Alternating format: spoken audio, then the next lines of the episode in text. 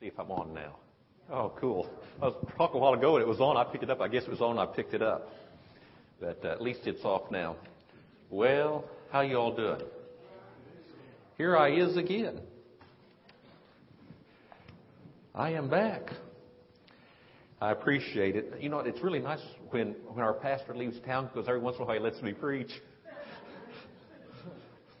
I know why he does that. I told as I was a member, I wouldn't I, I wouldn't ask for an honorarium. That's why he lets me preach. Oh. Open your Bibles, if you would, to Matthew, the fourth chapter. Let's look at one passage of Scripture tonight. Matthew 4, verse 19.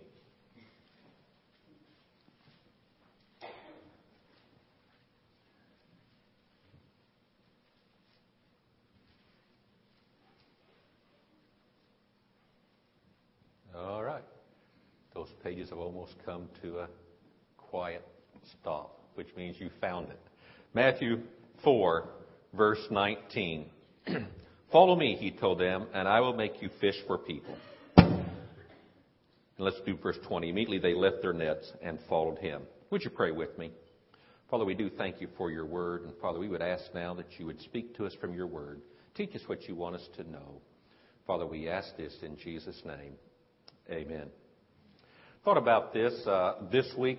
Uh, Becky and I went to the Illinois Baptist State Association Pastors Conference Ministers' Wives Conference, and annual meeting. We got all those in there. And you know, when we started up, the weather was really nice. We crossed the lake out there, headed up 57, and there were guys out there. I guess they were guys. They were a little far in the distance. I was driving. Maybe Becky could tell, but I think they were guys out there fishing. I thought, well, it's a good day to fish. And I thought about that, thought about it some more after some comments were made at the uh, at the pastors' conference, and uh, God laid this passage of scripture on my mind to share with you. I, I didn't did what I was going to share, and the good news about it is I don't have a manuscript, don't have any don't have any outlines, so uh, maybe it won't be too long, and we'll just go from there. And I thought about this in terms of what does it mean, you know, for those disciples. Here's these guys out here, and uh, uh, you know, they weren't all fishermen, but a bunch of them were fishermen. And, and he calls these first disciples to him, and he says to these guys who are in their boat fishing, uh, why don't you just leave everything and follow me? And the scripture says that he said, I'll make you fishers of men. And they immediately left their nets and followed him. Now, the question I had in my mind as I read about this, uh, did they even have any concept of what that was all about? I mean, when you talk about to fishermen about fishing, you would have thought they'd say, well, we, we might need our nets. We're going to be fishers. Even of men. I, you know, we don't know what this involves. Uh, this might have been a new concept for them, and maybe they should have taken their net. And then I got to think about how much fishing has changed. You know, they were commercial fishermen. Anybody here commercial fishermen? No, I didn't think so. Most of us, are, if we fish at all, we're just recreational fishermen. And there's a far cry difference between being a recreational fisherman and being a, uh, a commercial fisherman. And one of those differences is the way we fish. We use different tools for that. And uh, as I thought about that, it dawned on me that one of the things, you know, you, you have to know a little bit about fishing, and you have to get the right tools if you're going to go. And, you know, so it's a matter of sometimes just preparation getting ready to fish. Now, if you're going to fish, there are a few things you got to have. And uh, one of those, you know, eventually, you got to have some tools. Now, I don't know if you've given much thought of it, but uh, but fishing has evolved, and uh, I I thought about bringing a boat, but I don't have a boat anymore, and I couldn't get a boat in here. But, but fishing has evolved. Now, some of you, some of you old timers, did you have nice poles like this when you first started fishing? How many of you started fishing with a cane pole? Yeah, a few of you did. Yeah. How many of you still fish with a cane pole? Oh, one, one diehard out there. Still fishing with the cane pole. Well, you know, things have changed a lot since we've started fishing. Now we've got, we've got all kinds of equipment and, and boats. And I used to, as I said, I used to have a boat, but, uh, you know, I just decided that was too much work. Had to keep it up, had to get it in and out of the water, and I just decided I don't want to do that anymore. And uh, before that, I just used to go with a friend who had a boat, and that was really nice. He'd put it in, take it out, and I'd just sit there and fish. The only trouble was I'd be fishing, and all of a sudden I'd hear a big splash off the front end, and he'd jumped in the water to go swimming. Fish weren't biting, so he jumped in to swim. And I kept trying to tell him, Bob, they won't ever bite in that end of the boat if you keep jumping in the water. But uh, we used to, you know, we used to fish, and uh, and he told me about uh, how many ever bluegill fish. Yeah, he told me surefire way to catch bluegill. He learned it from an old lady out fishing one day. She just pulling bluegill and right and left, and she took one. I don't think I've got one in here. Uh, she took one of those pencil floats. Yeah, I do. She takes one of these pencil floats, puts a little bitty hook on the end of the thing, and puts this about three feet from the hook, puts no weight in the hook, and puts a mealworm on it, drops in the water, and that thing will, that thing will lay there just like that until the fish hits it. You know, most of us think they ought to go up like this when the fish hits it, pulls it up and down. She said, just leave that thing lay there. When that fish hits it, you'll know it. And uh, so we fished a little bit like that, and then and then Bob got me involved in uh, in this this stuff called crankbait fishing. And uh, I don't know what catches fish. I just fish by color. if it looks good, I'll give it a try. But uh, you know, you got you got to have you got to have something on the end of your line to fish with. And so we'll just put this on there for a minute. It, you didn't know you were coming to get fishing lesson tonight, did you? Well, you are. And uh, if I can get this on there, then uh, I thought about just waiting to tie it on there, and I thought I'll never get it tied tonight. I may not get this on there. If I do this wrong, thank goodness Matt's here, and he can dig it out of my finger.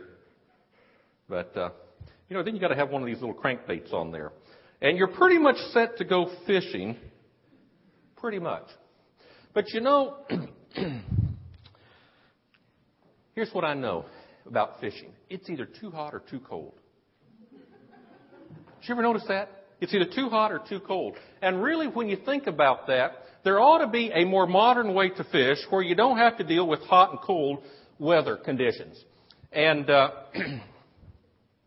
we can certainly take care of that, I think. You got to be dressed just right. If you're not dressed just right, you'll never you'll never catch any fish. So, let's do this. Okay? We're good to go now. And then what we could do to make fishing real easy, so we don't have to work so hard about it, just get us some water, pour it in a bucket like that. Don't you think that's pretty well? We don't need this anymore. I'm done with this. And uh, we just get that water set up real nice. Set that water right there. You know, what would really be nice if I'm going to fish I'm not much for standing up. I just like to take it easy while I fish. And uh, you all having problems with this, aren't you? I am too. So so let's do something a little different here. Let's take let's move his music so I can use this. I don't know what he needs all this music for. He knows all the words anyway. He puts them up there on the screen for him. So let's just yeah, I think that'll work. Let's see. What we need we're going to do this right.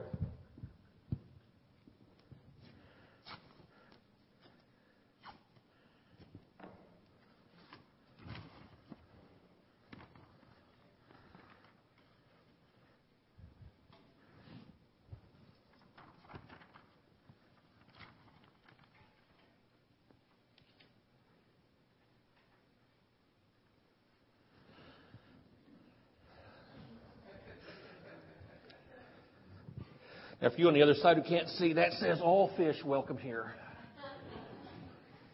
And if you don't mind, I'll just see if I can cast this in this bucket. Bucket's kind of small. And this is the way to fish, guys. Just cast that in there once in a while and fish away and just kind of enjoy it. And, uh, you know, the nice thing about it is you don't have to work real hard at it.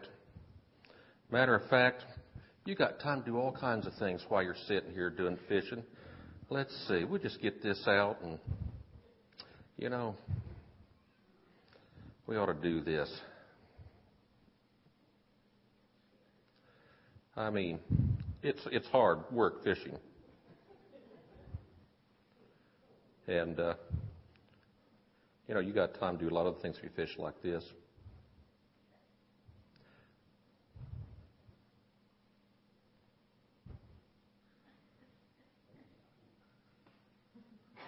Oops. Don't think I did that right.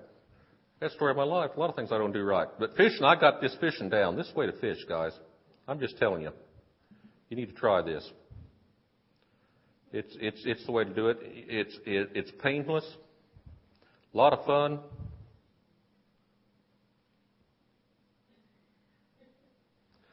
And you can just enjoy it.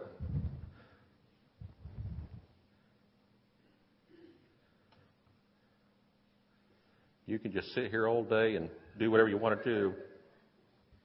Just have fun. Yeah, we're still fishing. Just thought I'd check and see.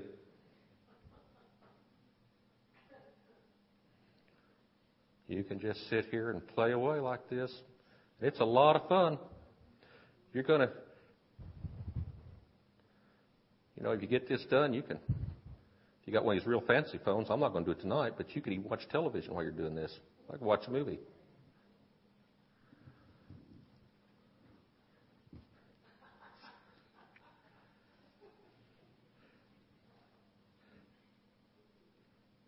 Yeah. You know, I even get email messages while I'm up here fishing. I mean, I get text messages. I send them too. Got one, uh, sent one out here that says, come on over to fish. Did you get that yet, David? Did you get that? Did you get that text message yet? Check your phone, would you? All right. Okay. David says, stop fishing and preach. Well, here's the thing about that, David.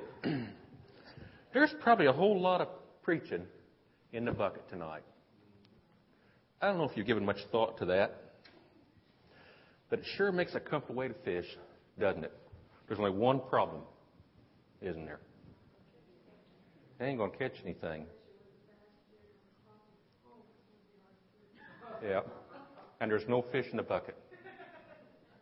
There just isn't. Do you understand this, the importance of that? We spend a lot of time fishing the bucket, guys. We call it church. We think if we just show up and we invite the people to come, that it's like Field of Dreams. If we build it, they'll come. And the reality is, it never works that way.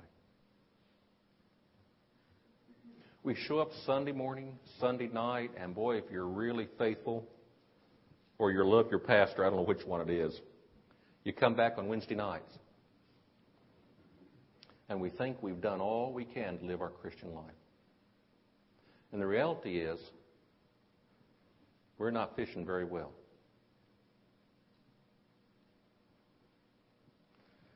I thought about trying to illustrate this by bringing a shotgun since deer season's at hand and thought I might ought not to do that. That could be a little dangerous.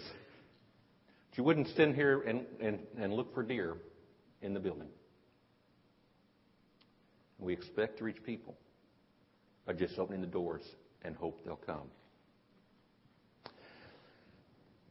There's another passage of scripture, and if we would, if we would seriously look at how we generally try to fish for people, for the lost, it might read something like this All authority has been given to me in heaven and on earth. Sit in the churches, therefore, and if they come, make disciples of all nations, baptizing them in the name of the Father and of the Son and of the Holy Spirit, teaching them to observe everything I have commanded you. I struggle with that. What's our fishing style? Where are we fishing? I struggle with that because where you and I live in the state of Illinois, there's some place between 8 and 9 million of 12 million people who do not know Christ. Some years ago, I preached a sermon, and I said if you'd start, if they'd start marching by us, if the lost would start marching by us, one second. One, two, three, four, five, six. You have any idea how long it'd take to get to eight million? You'd be here longer than a week. In fact, you'd be here longer than a month. Just one a second.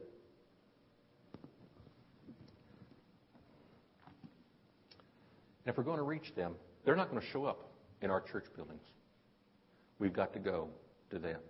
That's why Jesus, in his infinite wisdom, in his God wisdom, didn't say, go sit in your churches and wait for them to come.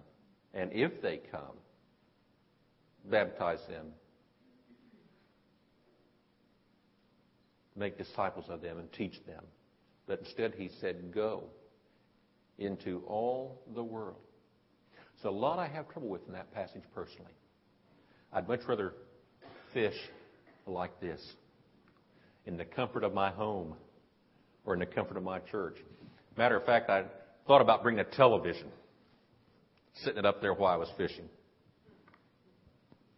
In the comfort of our homes, our churches. While people outside are dying and going to hell. Maybe we don't believe in the reality of hell. Maybe we don't believe in the seriousness of hell. But my friend, if you believe God's word, it's real. And your neighbors and your friends who do not know Christ are going to spend eternity there if you and I don't share the gospel message with them. Go ye into all the world. Follow me, and I will make you fishers of men. What are you going to do? What are you going to do? See, the choice is yours. We can either be comfortable and fish and catch nothing, or we can get out where the water is and where the fish are and fish. What are you going to do? Let's pray. Father, we just thank you for your word.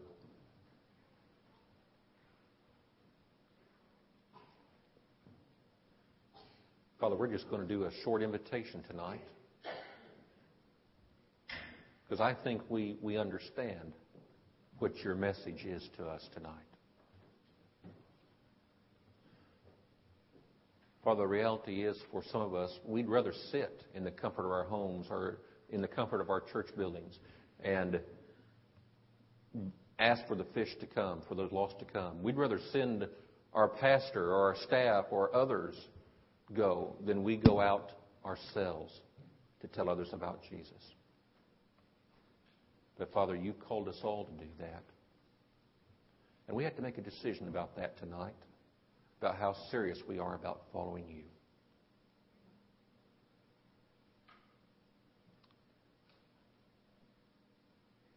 So, Father, touch us tonight. Forgive our failures to be your witnesses. Forgive our failures to go out into the world and fish for the souls of men.